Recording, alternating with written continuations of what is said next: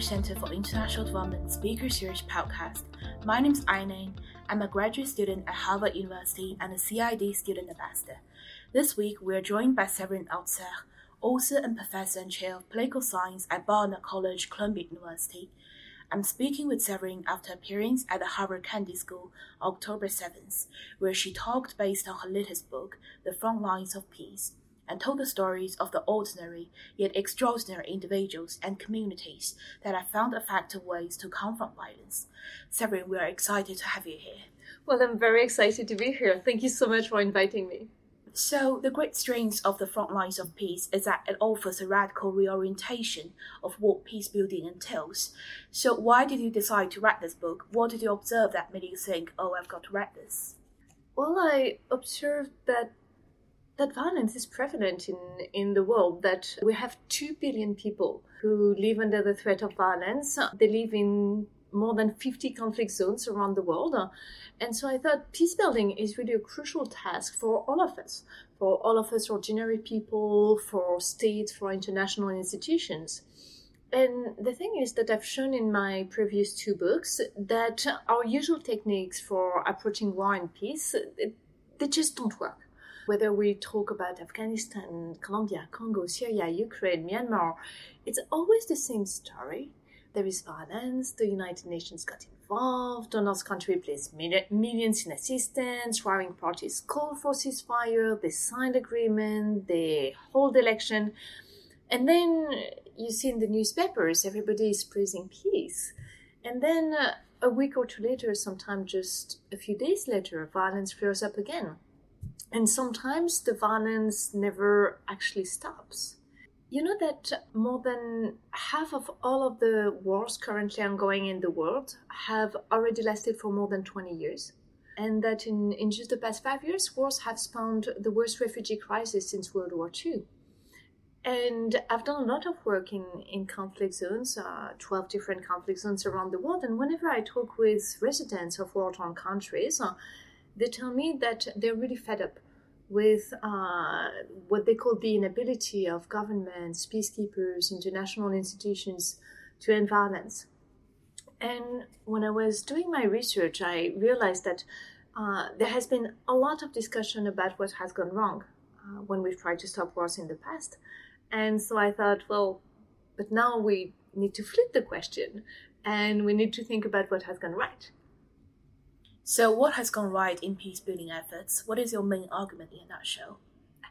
So, in the front lines of peace, I show that, well, contrary to what most politicians preach, uh, building peace doesn't require billions in aid, it doesn't require massive international inter- interventions.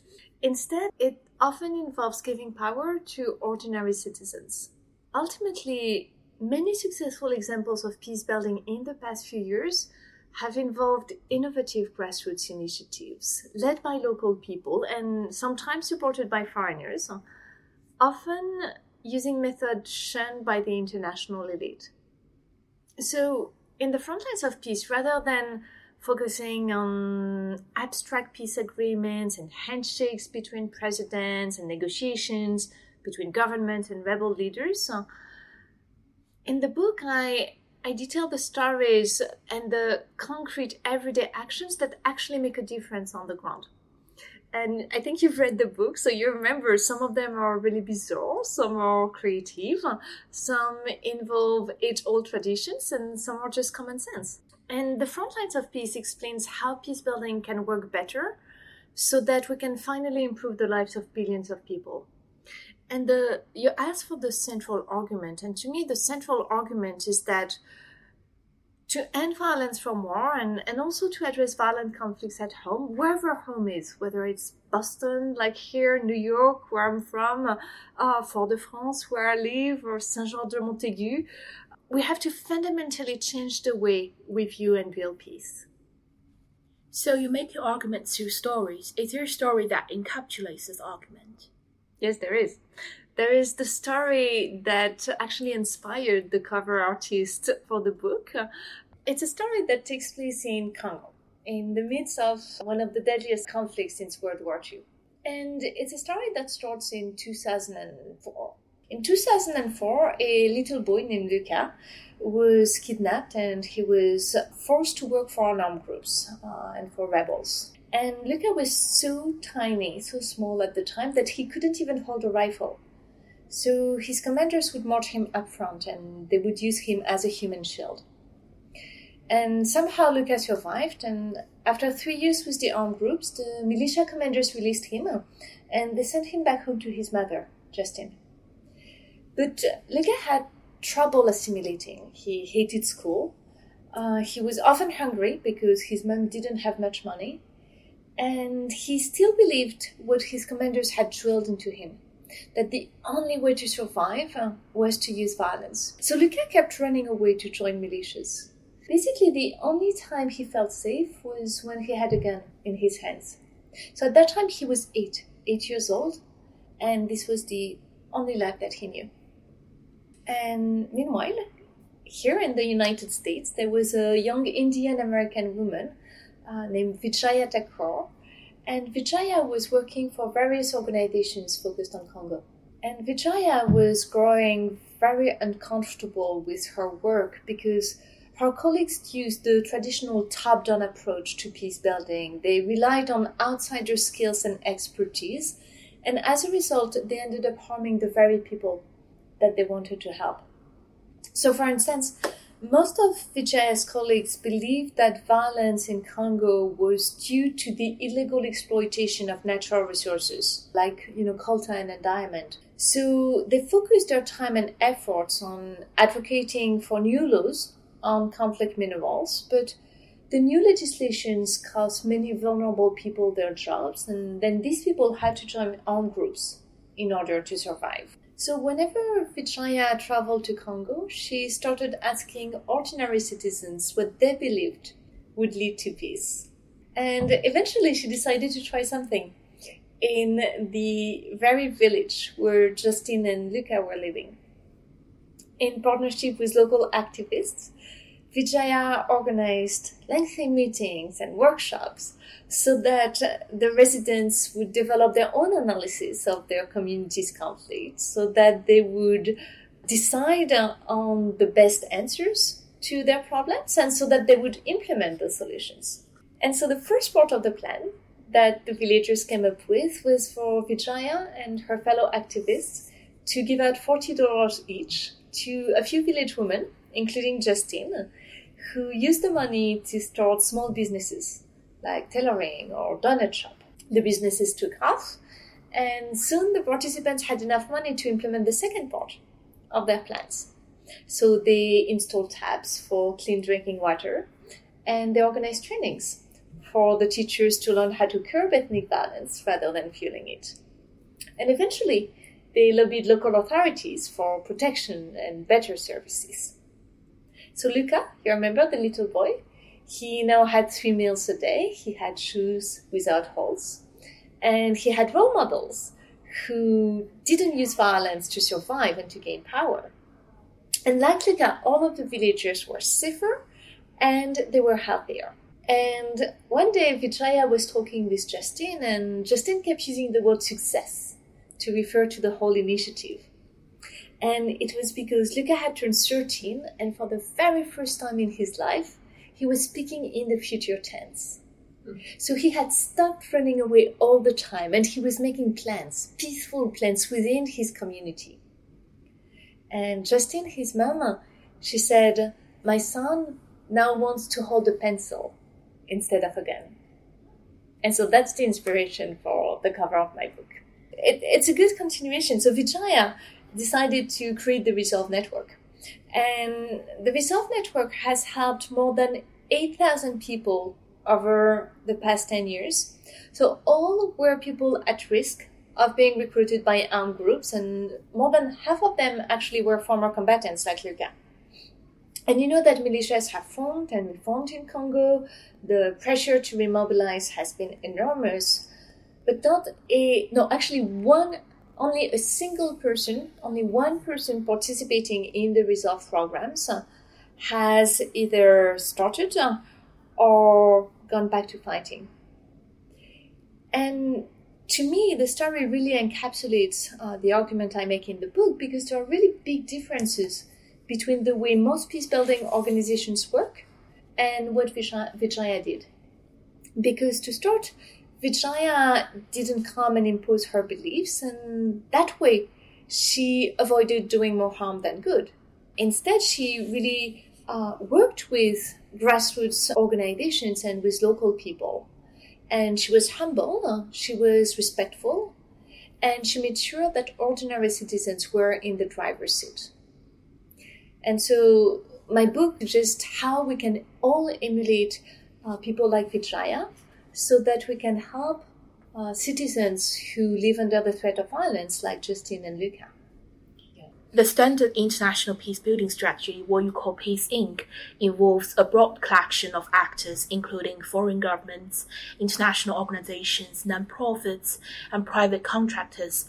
I know you're very critical of the standard international peace-building strategy. Why? Because they use a strategy that doesn't and that cannot work this whole industry that, as you know, I call Peace Inc., uh, relies on misleading and detrimental assumptions, like the idea that only top down intervention can end armed violence. So we have to work with governments, with elites, with foreign peace builders.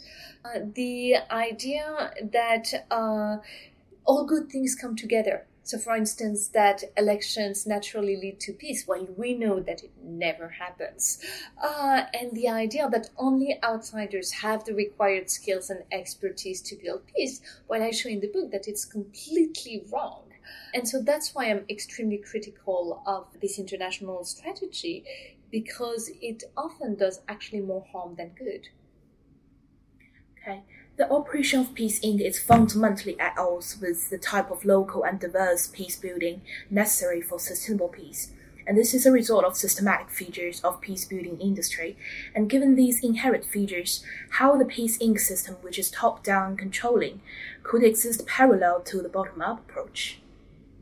You're assuming here that I'm saying we need to have two parallel systems that's not what I'm saying at all in the book. In the book, I say we need a complete overhaul of the entire system. We need to merge the top down and the bottom up system. So, uh, like hearing, hearing your question, it reminds me of do you know this story about uh, Louis XIV on the eve of Bastille Day? I love this story. The Duke de la Rochefoucauld uh, when, was his advisor, and he came to see Louis XIV, who was the king, uh, in 1789 in France, uh, and he told him, "Hey, sire, sire, please wake up! People have stormed the Bastille, and you know there there are riots all over Paris." Uh, and Louis XIV, he looks at him and he's like, "Oh, so is it a revolt?" And La Rochefoucauld said, Oh no, sire, it's not a revolt it's a revolution. And that's exactly what I'm trying to say in the book. We don't need a revolt, we need an actual revolution, but a peaceful revolution. So, despite all of that, you still see a role for outsiders in conflict zones. Why is that? Because when you talk with inhabitants of war torn countries, when you talk with grassroots peace builders, when we, you talk with local leaders, they don't tell you, you know, we want to get rid of outsiders. We don't. We want to get rid of foreigners. They tell you we want a different kind of foreigners. We want a different kind of help, of outside help. And in the front lines of peace, when I did the research for that book, I saw a lot of original, really out of the box approaches by interveners, outsiders, uh, who come from all kinds of different countries and who work for very different organizations in very different countries uh, and who really do manage to make a difference, a positive difference, both at the highest level, level so really with elite negotiations and also on the ground. Yeah, I totally agree with you because outsiders could bring significant resources encourage international collaborations, and provide moral and political support to local people. And for foreign intervention to be effective, they must comprehend local contexts and draw on knowledge, perspectives, and networks of both insiders and outsiders. So I know we have a few international peace builders in the audience. What can they learn from your model peace builders, and how can they emulate them? They can learn a lot of things and and i have an entire chapter that's really going through i think it's chapter six, In the book, yeah, that, that, that goes through that, and I have a very nice uh, stick figure that summarize everything. So there are a lot of lessons we can learn from these peace builders. So the main one is uh, my model peace builders don't think that as outsiders that they know better, that they have the right theory, skills, and expertise, and that they bring the ideal solutions to people's problems. But instead, they respect local residents, they listen to them, and they're humble they understand that other people may have a different understanding of peace, of democracy, of development, different priorities. Uh, the second lesson that's really important is that model peace builders, the people who are really effective, they usually know the local context well.